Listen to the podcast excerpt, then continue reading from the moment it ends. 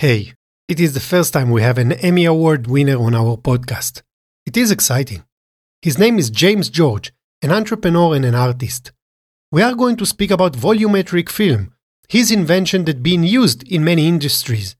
We will speak about his experience as the first artist in residence in Microsoft Labs. What is DepthKit? The tool that even the rapper Eminem used. We will speak about what does it mean to be artist and entrepreneur, how you balance between the two, and what are the tips he can give to engineers that want to work with artists or artists that want to become entrepreneurs. You want to stick around till the end because the conversation with James is full of stories, tips, and new ideas. So I hope you will enjoy. We are being told to choose between the left and right brain, between studying art and engineering, between creative and analytical thinking, our society tells us that art and business are not connected. But what if society is wrong? What if it misleading us?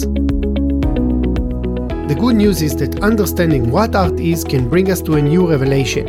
Art does matter in innovation, technology, and entrepreneurship. And with the help of this podcast and its guests, you as well will learn that art is not an object, art is a mindset. You are listening to the Artian podcast with me, Nir Hindi. Hey listeners, thanks again for coming back to another episode of the Artian. If it is your first time listening to us, we explore here how the intersection of art technology and entrepreneurship leads to innovation, how artists lead original thinking. Today, I'm excited to speak with a speaker that do exactly that. James George, a multidisciplinary creator, an artist and an entrepreneur that co-founded Scatter together with Alexander Porter and Yasmin Elayat. Hey James, Welcome. Hi, great to be here, Nir. Thanks for having me. Thanks for taking the time, James. Can you take a moment to introduce yourself? Sure. I'm James George. I'm co founder and CEO at Scatter. And prior to Scatter, I was a practicing new media artist. As an artist, I've had exhibitions at the Museum of Modern Art in New York, uh, the Barbican in London, and Tokyo Photographic Museum in, uh, in Ebisu.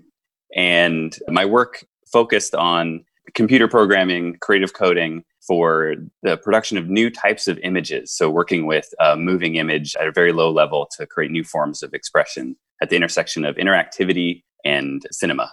And how did you get to this world? You're at the middle of the intersection of art and technology. What led you there? It's a good question. Well, I'll, to, to answer it, I'll share a story. I went to college at the University of Washington in Seattle, and I wanted to study digital art and experimental media. That was my intention when I went to school there. And it was a new program, it was very exciting. And the reason I wanted to do that, I was very interested in using video images as an art form. So, not so much narrative video storytelling, but really thinking about video art and the, and the form of video to create installations and things like that. You know, my heroes at the time were Nam June Paik, Bill Viola, Pipilotti Rist, and when I went to school to study that, I had to take a broad base of coursework to be able to qualify for that major. And one of those classes that I took was Introduction to Computer Programming. And it was taught by a Professor Stuart Reges, who had just joined this, the school. And he was very inspirational to me. And I didn't know that I could program before that. I actually had tried to program before and failed utterly and told myself that I'd never be a computer programmer. because of this teaching style and how inspirational he is, I found myself uh, really interested in programming and you know had a knack for it that surprised me. So there was one moment to get to this story where I had to choose between because the courses were conflicting. I had to either take the next, you know, digital arts and experimental media core prerequisite or the next computer science prerequisite. And I felt like at that point I had to make a choice between being an artist and being a technologist. And it sort of set a theme for my life that I struggle with to this day and and I chose to study computer science. And the reason then was that I felt that I had the rest of my life to be an artist, and being an artist is more of a of a mindset and a way of life. And that the opportunity to learn the craft of computer science and engineering in you know as an undergrad at one of the best schools for it, University of Washington. It's a very competitive program on the level of Stanford and MIT. I felt that that was an opportunity that I should take for that moment in my life. So I chose to study computer science and but continually applied that craft, that discipline to the creation of artwork. I love how you refer to it. Like engineering is the craft and art is the mindset, and you actually utilize both in your own day to day and career. So I'm interested now that you are in the university, you start to work with artists, you start to work with the computer programmers. How you start to merge between the two? At that time, I still had the intention to become an artist. I wanted that's what I wanted in sort of the job that I wanted in the world. James, to, you, to you are a, you are an artist. Uh, okay, okay, sure. But at that time, that was my aspiration, uh, and I appreciate that. I wasn't certain what it would what it meant to be an artist in the world. It's very opaque, you know. It's very mystical, especially as a, you know, a college undergrad. It's like artists are these like mythical figures. So I wanted to use the skills I was learning in the computer science and engineering coursework to work to apply it to execute and assist and collaborate with artists. And so again, back to this program that was kind of my north star for college, the Digital Arts and Experimental Media program at the University of Washington. There was an artist there who I began working with as a technician to execute some of her concepts in her work. Her name's Karolina Sobecka. She really became a mentor to me then. The the sort of trade that we had was she gave me insight into the workings of an artist, how to apply for grants, how to conceptualize work, just how to follow your own ideas and have self-assuredness as an artist that you know to, to pursue crazy ideas or things that are really hard. And I would work with her to translate those concepts and work with computer programming and interactivity to execute interactive installations and projects that we would make together that would then show.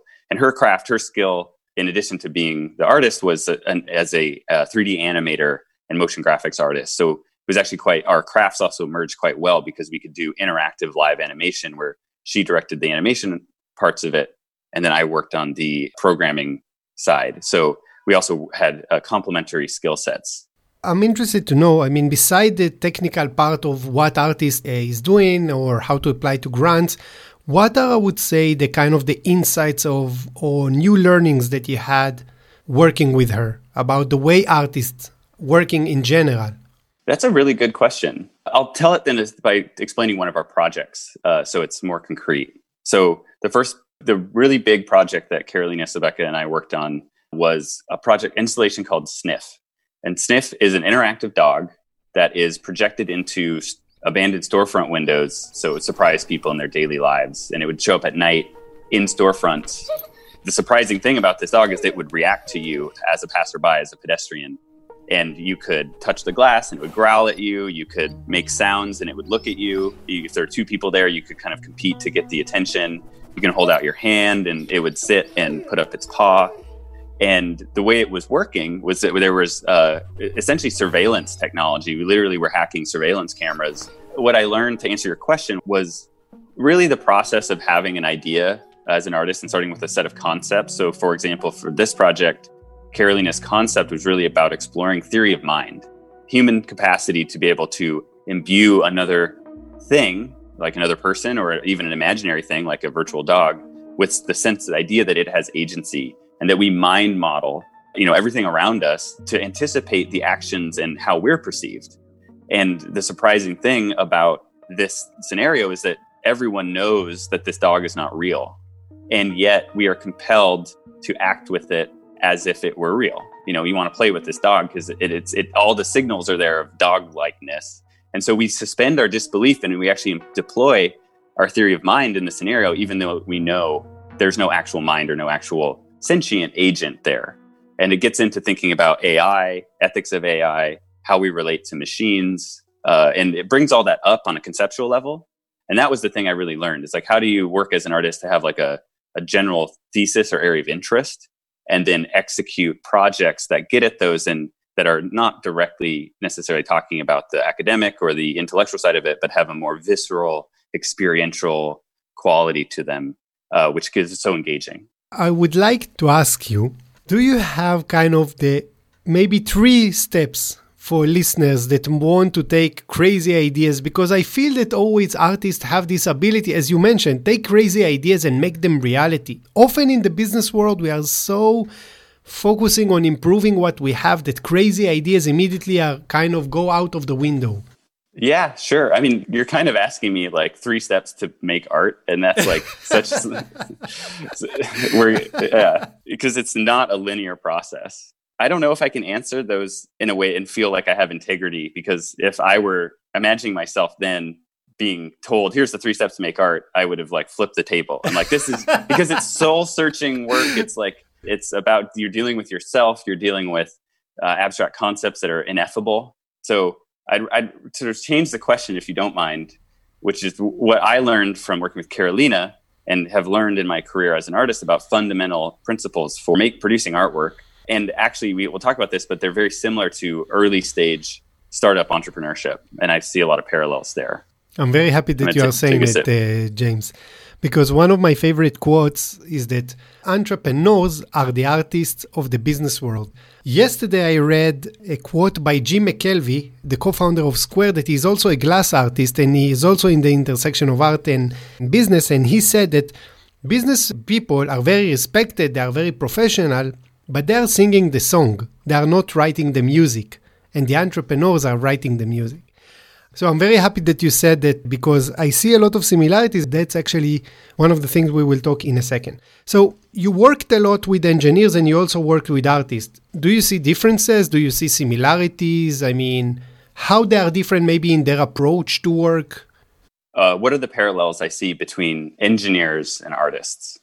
And I think that the first thing I'll do is try to make a distinction about how those two words because I really see an art as a mindset as a leading thing. So artists have vision and try to create. The artists ask questions and then pursue answers to those questions to challenge uh, our society to be more human.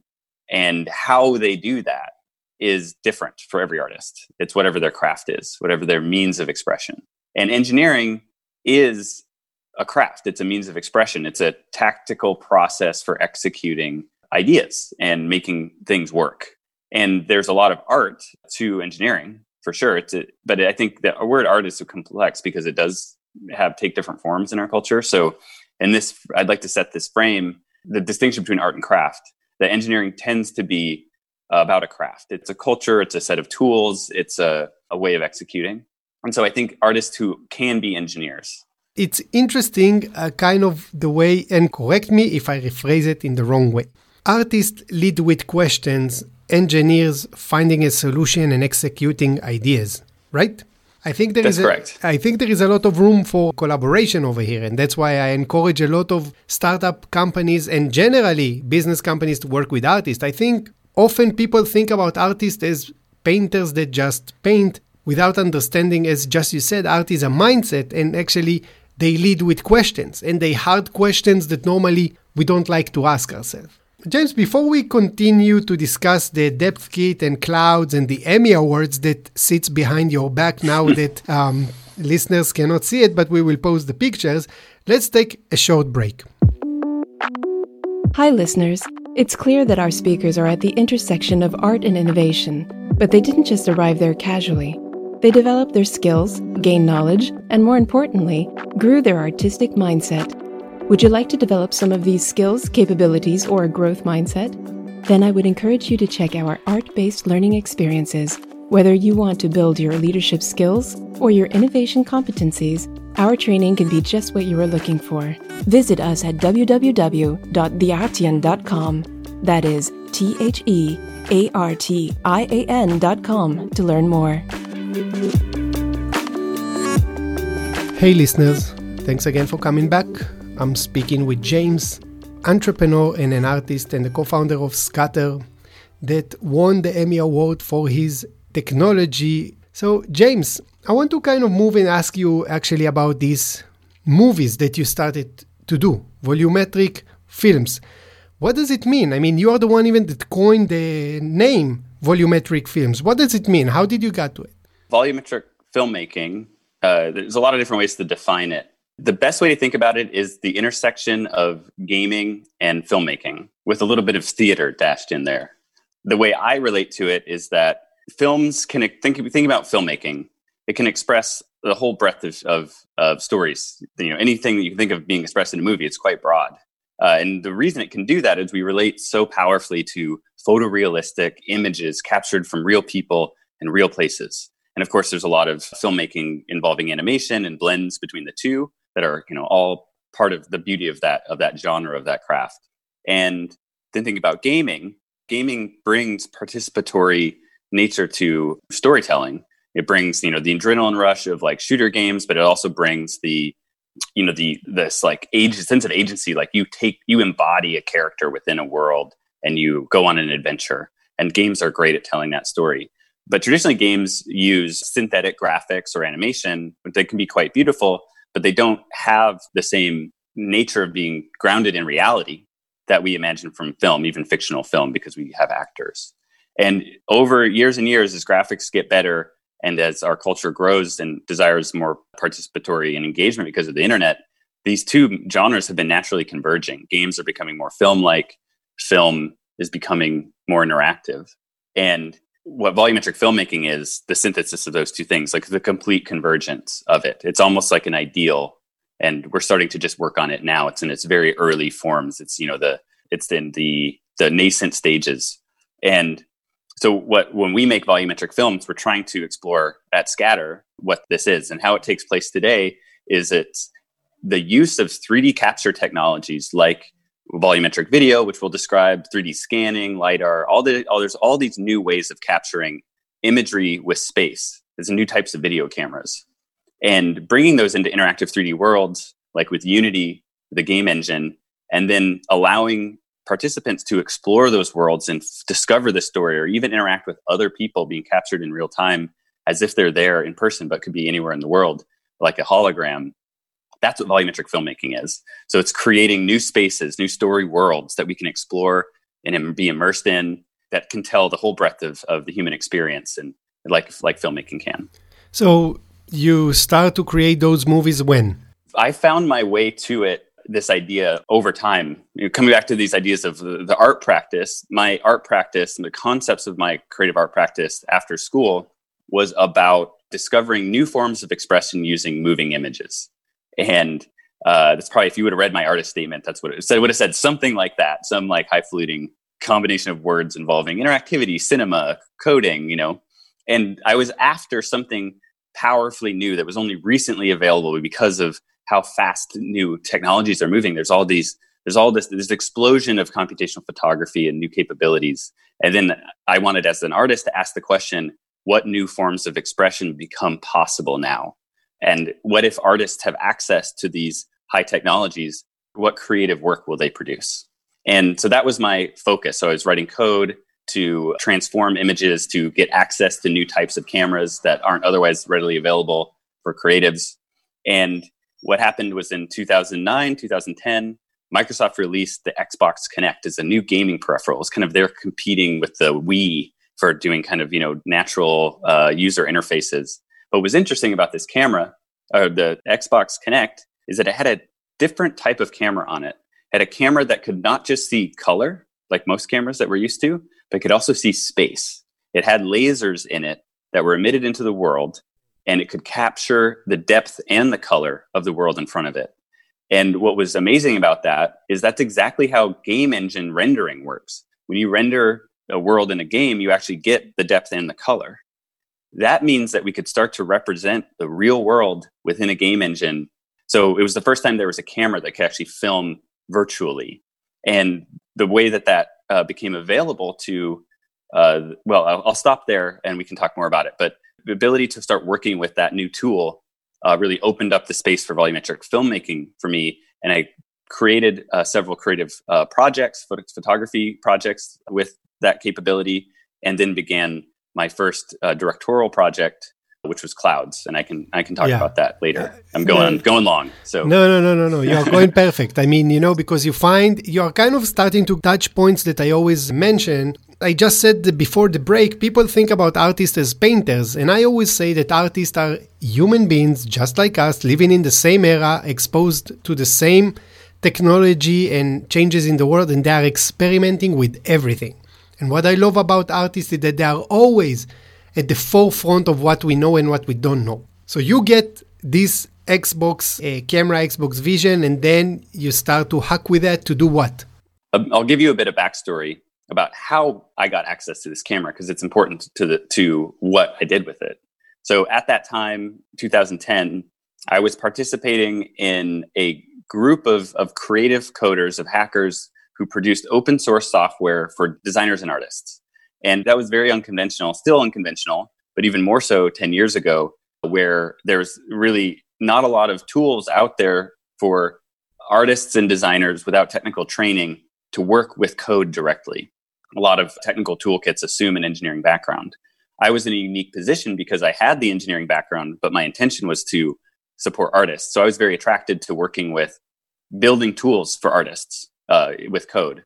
So I was working in the Open Frameworks community, which is the C++ open source toolkit for artists to do uh, design and interactivity. And that group of people were the ones who hacked the drivers for the, the, camera. the Kinect when it came out. Yeah.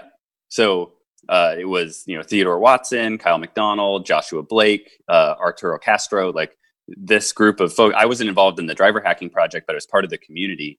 And when that happened, because Microsoft didn't intend for anyone to have access to the raw data streams of this device, they wanted to be used with the Xbox only. We made it possible to plug it into your your MacBook Pro and start to get data off the cameras with and, regular DSLR camera or this is later on the dslr was an addition to okay. that we that we did so this was just plugging in the peripheral okay. and getting this depth and color and that community was very important to me and, and remains important to me and what happened was i was invited to a residency at the uh, carnegie mellon studio for creative inquiry in pittsburgh by golan levin who is also an active member of this community and he runs this lab for creative artists. Uh, this the studio for creative inquiry sits between as a hybrid studio sitting between the School of Computer Science and the School of Art at uh, Carnegie Mellon, which is again a safe haven for folks like Amazing. like me.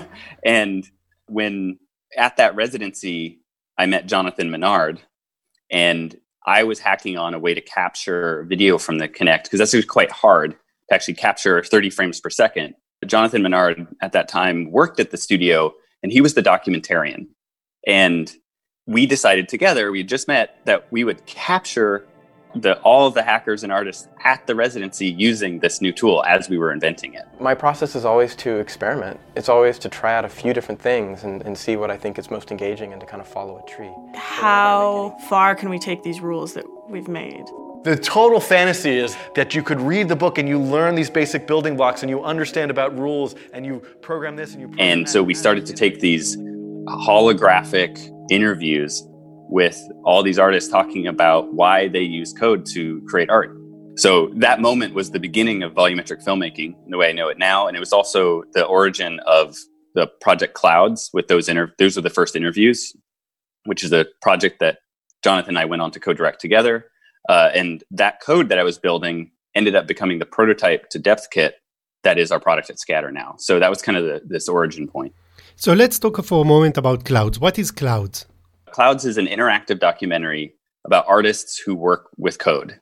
Specifically, it it pursues the question of how networks and computer software affect creativity today and are challenging the, no- the traditional notions of, of what it means to be an artist, similar to the questions you're asking in this podcast. And specifically, it documents a subculture of artists that design open source toolkits for designers and artists.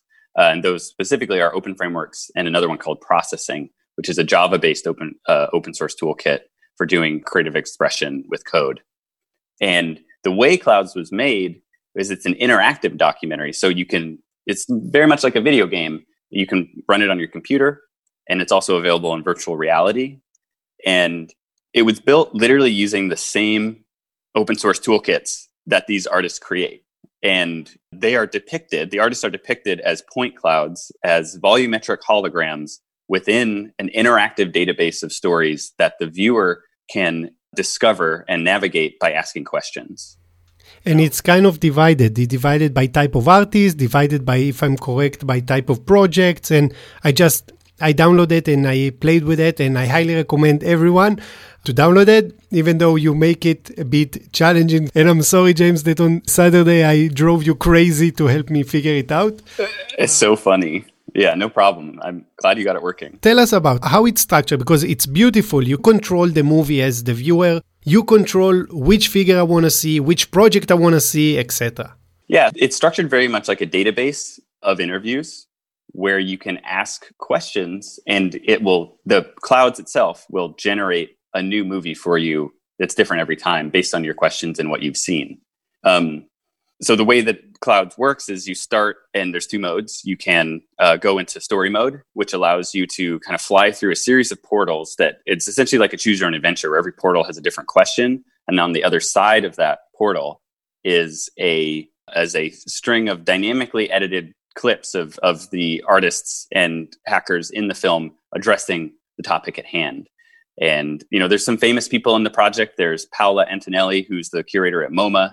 There's Bruce Sterling, who's a famous science fiction author, co-inventor of the of the concept of cyberpunk with William Gibson, Theo Watson, Jer Thorpe, artists and technologists who've really pioneered the use of code for creating creating images in art.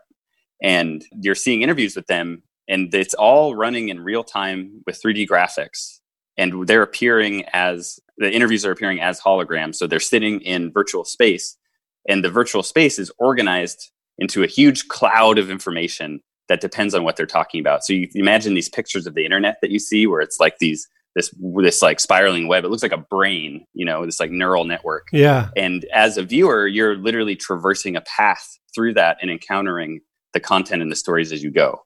So you can go on story mode, which is like flying and cr- creating a traversal through the network, or you can zoom out and look at the whole network and choose to dive in at a specific point, either by topic or by artist there's one part of the project that I'm very excited about, which is that these artists all work with code as their creative expression. So normally, you know, in documentary, you have like B roll or, you know, you cut over talking with some kind of explanatory images. That happens in clouds as well. Although what, what happens is these artists all contributed actual running versions of their artwork in its most true form that are interactive that show up that you can interact with and play with that are generative that are different every time. So there's inside of clouds is a living virtual art gallery of and in some place one of a kind artworks that we commissioned that sh- that also not only only did the artist tell you what their work is you can actually literally play with it on your computer running in real time so there's a gallery of that artwork as well. So if someone wants to watch it where they can watch it or download it? So you can go to cloudsdocumentary.com and there's two ways to get it. You can download the online version and then you are basically streaming clouds as you traverse the network. It dynamically streams based on where you go. Or you can get a collectible usb key which we make these holographic usb keys that uh, have the entire archive like tens of hours of interviews. I think in total we did 40 hours of interviews that are all tagged and immersed in this database. Uh, and the whole thing is on this you know high capacity usb stick that when you plug into your computer runs the installer and lights up and you can you know have the highest quality version but it's like an offline experience. So you can experience it either way.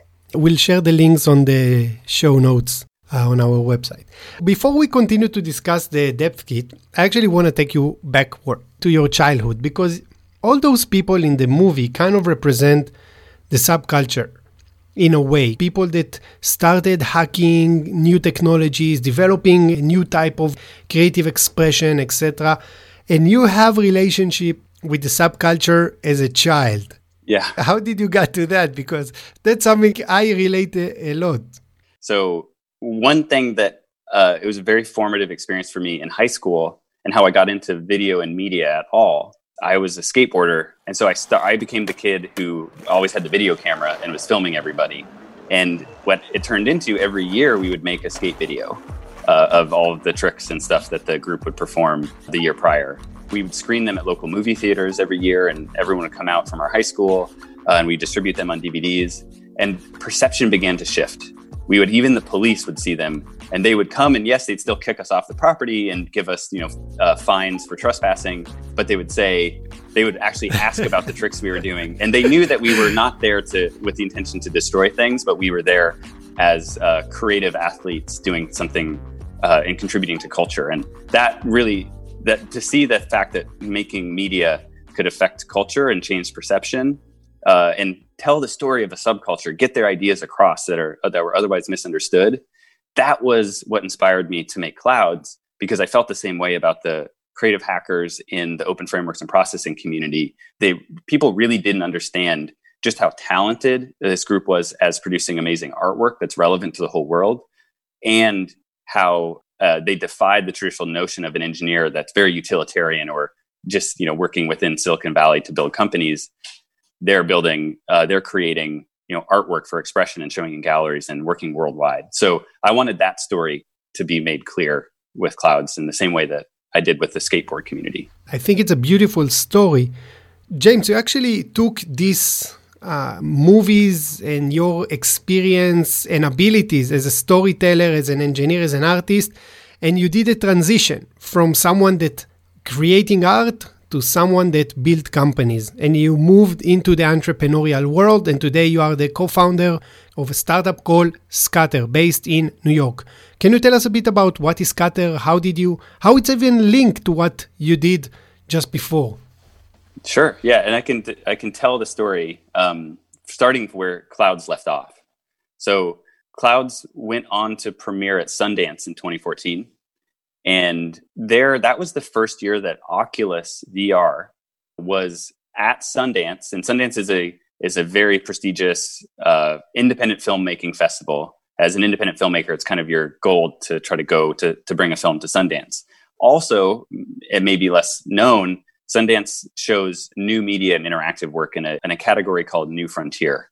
And Clouds was selected by the curator Shari Frilot to be at New Frontier in 2014, Shari also was working with Oculus to expose the filmmakers of Sundance to virtual reality, thinking, knowing intuitively, and she was right, that filmmakers would be very interested in this type of um, new interface that was at that time being designed for gamers. There I was, Sundance 2014. We actually had gotten an early version of the Oculus and actually ported clouds to the Oculus right before the festival. So we were showing clouds in virtual reality. And what I was struck there, all of these filmmakers were so interested in using virtual reality to uh, tell stories and we're really excited about the ideas in clouds you know being able to choose your own path through the story using a new interface capturing 3d holograms instead of two-dimensional video. And that was literally a month before facebook bought oculus. So at that time there was this amazing amount of investor interest in technology that could power virtual reality.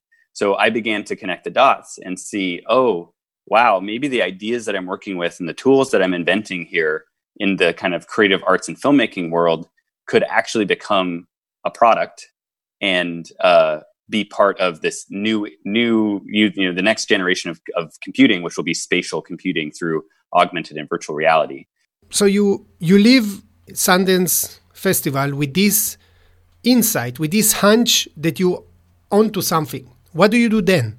So after Sundance, I was left with this, you know, kind of it planted a seed in my mind. And at the time back in New York, there was an opportunity to join a new initiative at, that was started by the New Museum in New York. And it's still running today. It's called New Inc. And New Inc is a, a creative arts incubator that is a, has a hybrid model. It's, it's different than an accelerator and it's different than a co-working space and it's trying to create something very new it, with the intention of building sustainable creative practices for artists uh, by fostering skills of entrepreneurship. And what new inc brought to, to me and my my co-founders at the time that we we brought our company there in an early form or we were basically freelancers and we were invited to join this incubator to really explore how to make our practice uh, our creative art practice sustainable long term.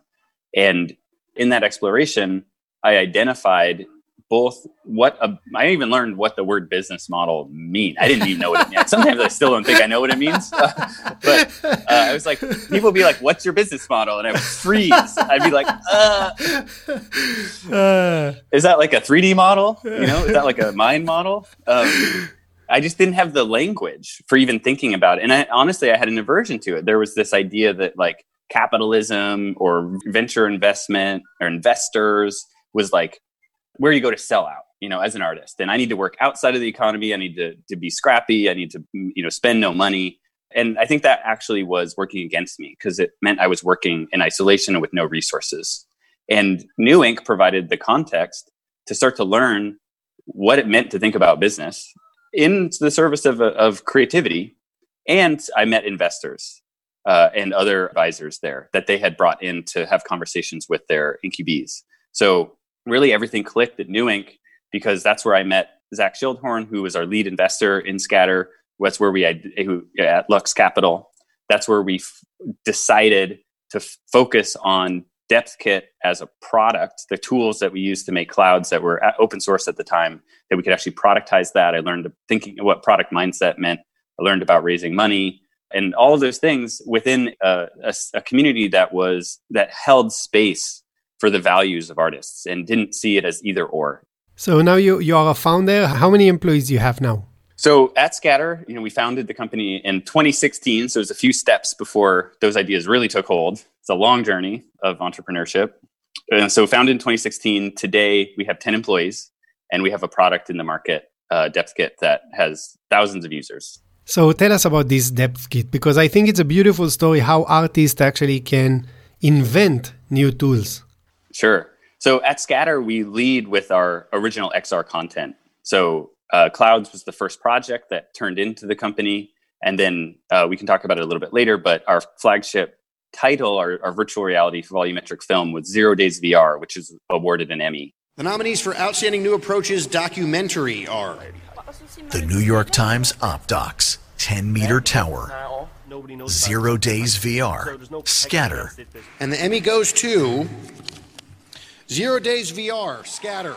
We create this content in order to show what's possible for volumetric filmmaking. And everything we learn through making these projects as, uh, as an original content studio, we then fold into the product. And our business model, which I now know how to use that term, uh, our business model is we sell licensed software. Ultimately, the vision of Scatter and making this content and building these tools is to make holograms available to everyone. Anyone can represent themselves and tell their story from their perspective using this exciting new medium of volumetric filmmaking of, of holograms.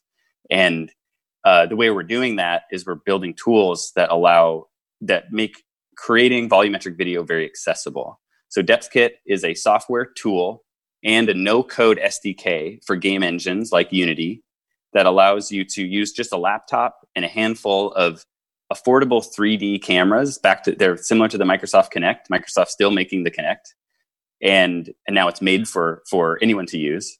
Uh, and you can use this equipment, and you can make holograms or volumetric video as easily as making videos.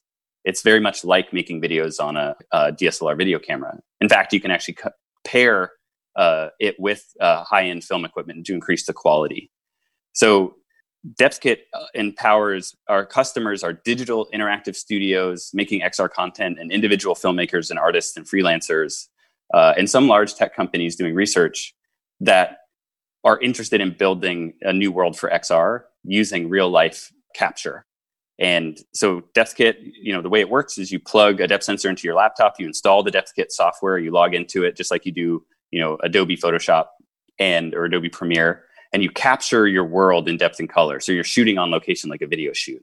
And then DepthKit processes that raw depth and color that it's taking off of these sensors and turns it into holograms, into interactive content that can be played back uh, in in r- interactive websites, in game engines, and also brought into visual effects.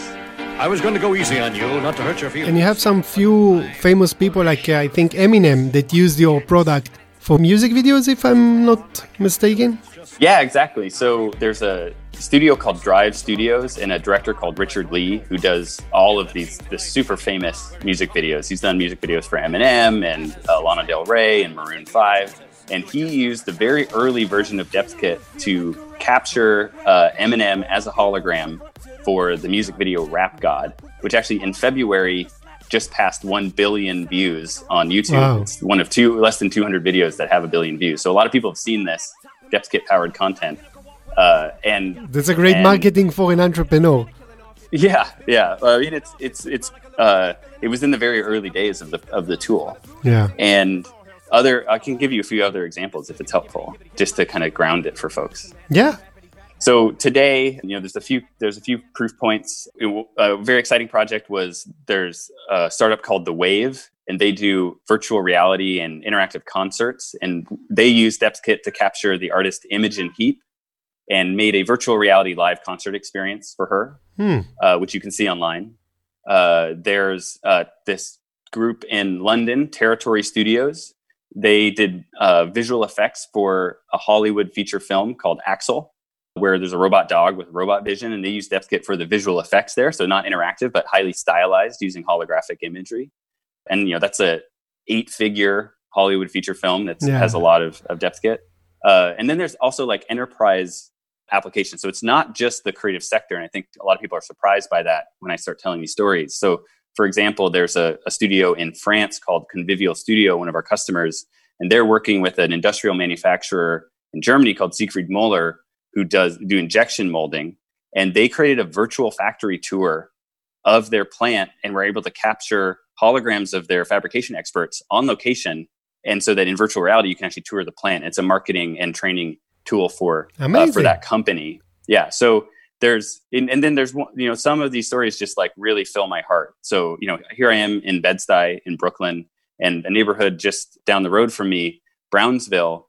There's a, a group of uh, teenagers at the Brownsville Community Justice Center, and they've literally recreated their whole neighborhood as a virtual reality game, including capturing hundreds of their neighbors as holograms in this this big virtual world. And the Amazing. intent of this project is to actually foster understanding and create respect across dividing lines to reduce uh, gang related crime in the neighborhood. And they taught themselves Unity, they taught themselves DepthKit, they captured all the holograms themselves. And you know, uh, it's just it's just such a, uh, a powerful project.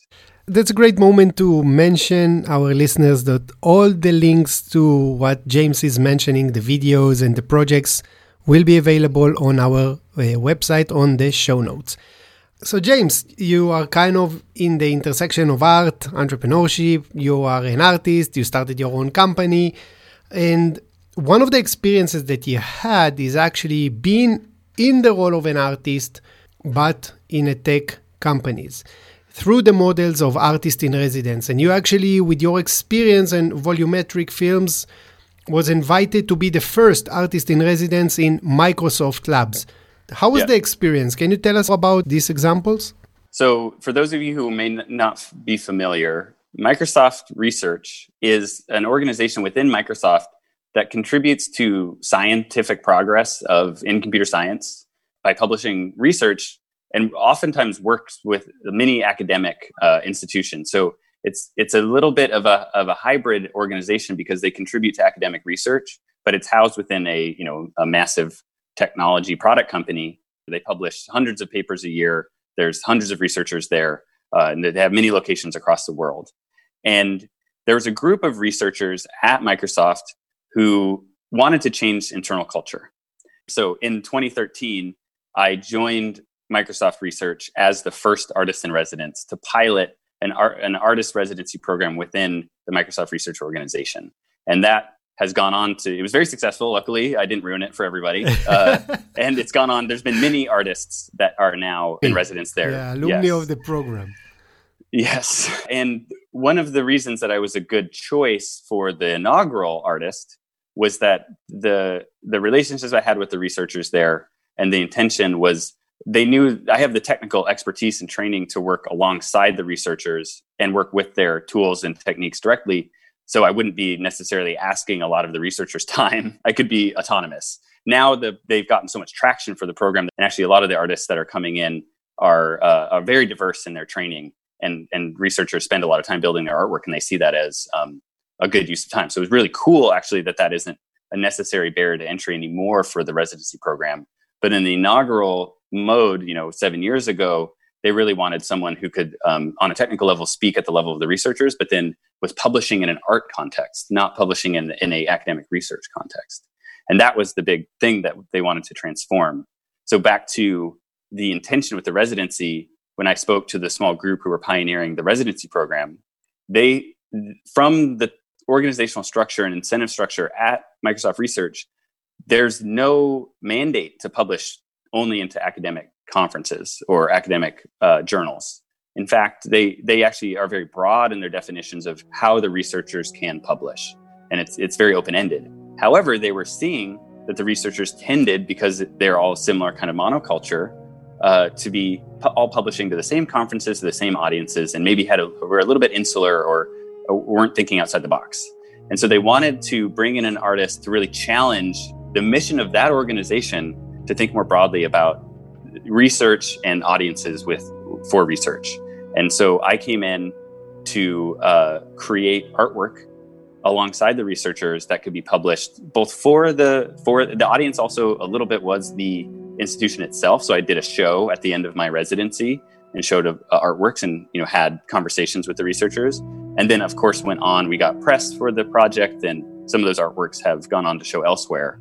And so bringing you know and i credit microsoft research in the same way you do when you're an academic researcher publishing at a conference. So that it brings value to the institution in that way. And how do you feel people responded to have art around them and having an artist actually working? Even though you had the technical skills how was the level of conversation the kind of yeah uh, i'll tell a story. So uh, the researchers i was working with is a pioneer of volumetric video, invented some of the core foundation of all computer graphics, Oscar award winning researcher Charles Loop. And by the end of the residency, Charles Loop was sitting uh, in a ball pit with his kids being captured using his own technology as a as a hologram playing playing like playing with toys and i remember looking at this moment i'm like how did this happen like this very serious researcher uh, you know, I mean, he's a he's got a sense of humor, obviously, uh, but I don't think it's something that would normally have happened in his day to day life. And how this happened was, you know, I was so interested in volumetric capture. I didn't even know what to call it. I was working with the Kinect. I was invited to this, uh, you know, the organization that created the device, and then I found all these researchers working with super far out techniques. You know, some of those techniques that I found then are just now coming to market. You know, ten years in advance of the market. And I was just overjoyed with the creative power of these techniques because they also weren't productized yet. So they're very open ended what this research could be applied to. So I began conceiving artworks for those, um, for what the research were working on, and convincing the researchers to let me use their code to set up uh, art, art installations, basically, or to capture things. So Charles was working on a very small volumetric capture rig that could do real time streaming. So you could basically turn into hologram in real time. And I was like, let's set up a huge one. I just talked to this other other group and they have this big empty space. And then like I went and I stole a bunch of equipment and I set up this big rig and I and I had a dancer friend in Seattle uh, that I collaborated with during college because I was back in Seattle again at, at, Microsoft. And we I made this uh, interactive video installation and I invited Charles and his kids to check it out and we were like just experimenting, we are just playing around. So for me, what I saw happening was I really, uh, my point of view on the researchers' work got them excited about what they were working on in a new way. And, I think, I think you summarized head. it like yeah. beautifully. It's kind of go back again. Why I always think that artists need to be part of the business environment. I think that it foster different conversation, and just as you said, you took the technology, push it even forward in order to give it maybe a different expression, and then bringing this person with to have experiment with his kids and getting excited about his own work. I think it's a beautiful example how artists actually can help you in your organization to create a different dynamic, which is not necessarily can be translated to money, but at the end there is no better I think thing that to have an happy employees that satisfied with what they are doing, proud in what they are doing, and creating kind of a great environment that can help push things forward. James, you know, I have a question for you. I guess that some of the people listening to our conversation and they say, obviously, James is very successful, you know, he's super smart, super creative, but the fact that he's an engineer probably brought him where he is. And I want to hear your take. What would you answer to someone like that? Yeah, there's two parts to that, to how I'd respond to that. And the first is an acknowledgement. The first is yes, I was fortunate and privileged to have been trained as an engineer and have had a, a natural sense for the skill. And in our culture, I think we value to the point of overvaluing engineering contribution. So engineers kind of get an easy pass. They have very high salaries. They, you know, are, are respected in a way and like lauded um, so it was very helpful that you know, when I needed to, I could put on my technologist hat and it could open doors for me, similar to how I you know explained with Microsoft Research.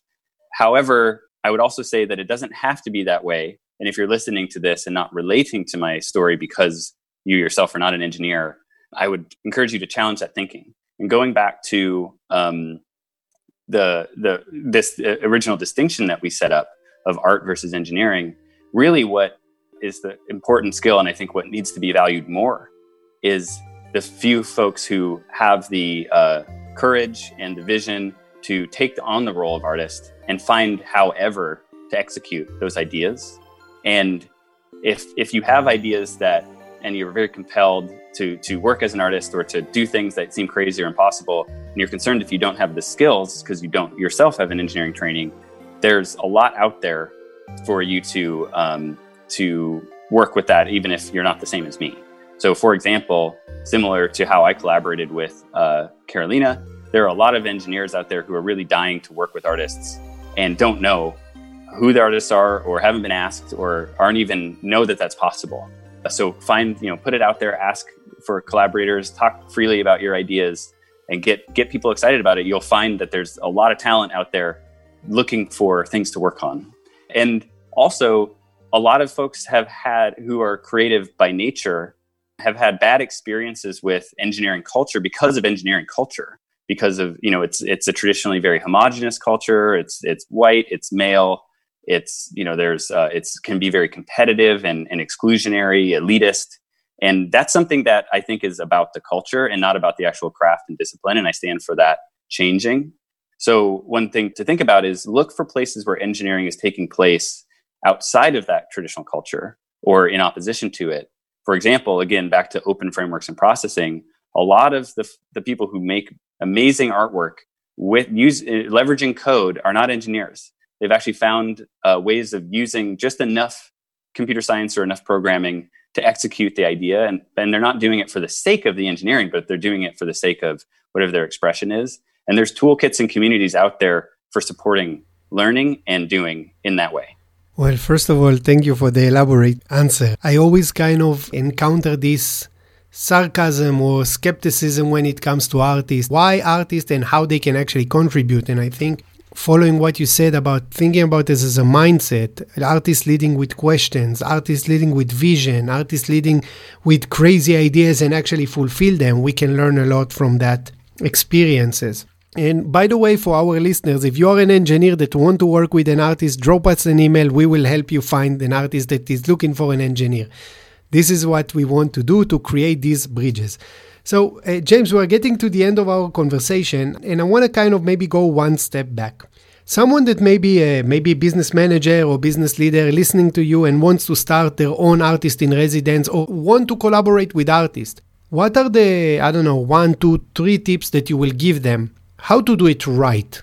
Yeah, it's a great question. It's it's very challenging for a corporation to set up an artist residency program correctly, and there's a few pitfalls uh, that I see happen common happen happening quite uh, often. And just for the record, most large tech companies have artist residency programs of some type. So I mentioned Microsoft is very developed. Facebook has a similar residency program. Uh, similar initiatives exist at, at, Google as well. So this is not like a, a niche thing. This is something that's thought about across the industry. Spotify has a very active artist residency program, and the the, things I'll, I'll, I'll mention some trappings just to talk about it directly. So one of the major trappings that to barrier to entry is acknowledging the artist's business model and making sure that the residency is fit to work with that business model. So I'll be specific. When one works as a career artist for their entire lifespan, it's not dissimilar to being like a musician or a filmmaker where you own uh, your rights to your work. And that's actually how you can build a sustainable life as an artist uh, is continuing to own what you make as yourself and licensing it and working with essentially the intellectual property that you generate as an artist. So often the challenge is, is that traditionally corporations by default boilerplate they own everything that any, is made with anything made anywhere on their premises or using their equipment. That's just the that's just table stakes. If you want to start an artist residency pro, artist residency program and get serious artists to join, you're going to have to be able to make accommodations for ensuring that they they own their work. And you you'll get very nuanced with it because you obviously don't want to compromise your own IP as a as especially a technology company. And it's a very solvable problem. There's always a way depending on what your product is and the artist sensitivity to um, you know negotiate a way for the artist to be able to come away from the residency uh, making sure that whatever they are building in your walls can contribute to their career trajectory and so that's a that's something to establish at the beginning another aspect uh, is about what part of the organization you intend the artist to contribute to. Like, how do you actually, how do you measure your ROI for their presence? And I think too often I've seen the trapping where artist residencies are created as a cheap way to generate marketing content in the traditional marketing organization. They think they can pay someone less than they would have to pay a creative director to like do cool stuff and make ad, you know, ad content. And an artist who's serious, again, will not appreciate being um, kind of turned into a zoo animal that way and uh, put on display. So be thoughtful about the uh, goal, your goals with the artwork, and clarify that to the artist to make sure they're on board with the expected ROI for the organization. Um, often, I see uh, an ROI that's missed that uh, goes back to the Microsoft example, where I think savvy artist residency programs are actually about shifting internal culture. Shift the relationship that your employees, your product managers, your executives, your engineers have to the product itself. Let them see the product from a new perspective. Give the artist free reign to work with internal tools, external product, and to try new things, pull the boundaries off. And you'll find that you, you it will energize your your uh, employees in a way that you didn't think was possible because similar to this example with Charles Loop, uh, my mentor from Microsoft Research, like we learned all the ways that his system worked and didn't work when produced at scale when we were trying to set it up in 10 minutes when we, i'm trying to hack it to do you know to create a cool visual effect or show it in a different way like never would have tried that you know if we're working day to day based on the okrs that are in place so i think investing in internal culture first and then yes if you get some great um, marketing or pr out of that with artist consent uh, that's great. But to me, start there. Start with um, focusing inward on how you can innovate, foster innovation using artists in your in your walls. Well, James, I think you know you kind of I, I like the last, especially the last part to my question, thinking about beyond just the marketing, thinking beyond, I would say, uh, just the technology, but thinking about your people and how actually art put them in the center. Now in the business world we have what we call human centric design and i think that in a way at least for me art was always human uh, centric it is about human it is for human and it is made by human so how come we don't integrate this way of thinking james i want to give you the opportunity to say last thoughts last tips whatever you want to say before we finish sure yeah actually what came to mind is the converse of the question you asked, which is I'm an engineer and I want to become an artist, but I don't know how. And I, would like to answer that question because in some ways that's where I was. Uh, and you know, speaking kind of on behalf of a company earlier who wants to bring artists in, but the inverse exists too, right?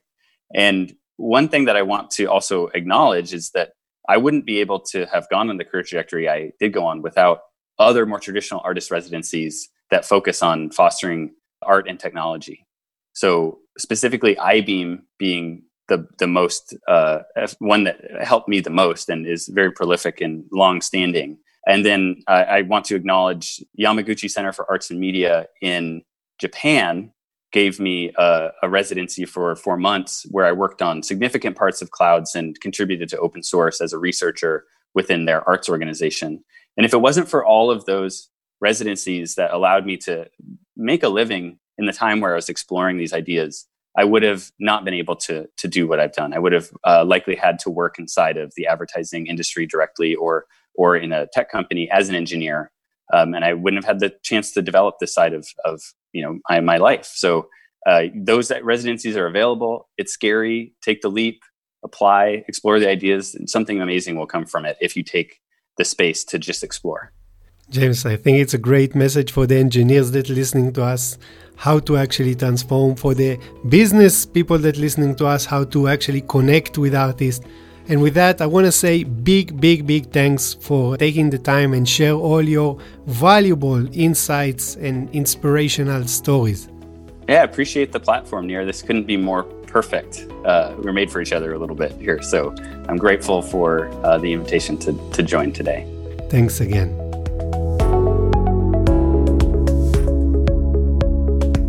We are producing our podcast without any ads, and we are relying on our community's direct support. People like you, our listeners. So if you find it valuable, I will be super grateful if you could spread the word by leaving a rating and maybe a review. It will take you just 30 seconds to do so, and it is very helpful in getting these ideas to a wider audience.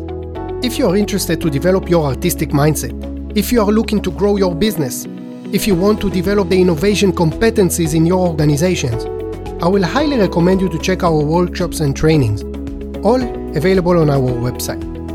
The episode was mixed and mastered by Daniel Duran. You can subscribe to the Artian podcast on Spotify, Apple Podcast, Stitcher, or wherever you get your podcasts. Our previous shows are available on our website www.theartian.com slash podcast. Each episode includes show notes, guest recommendations, videos, and other materials. We can also be found on our LinkedIn page, Instagram, Facebook, and Twitter. And you can reach us directly via email at podcast at theartian.com. So I will be waiting here for you in the next episode with me, Nir Hindi. Once again, thanks for listening.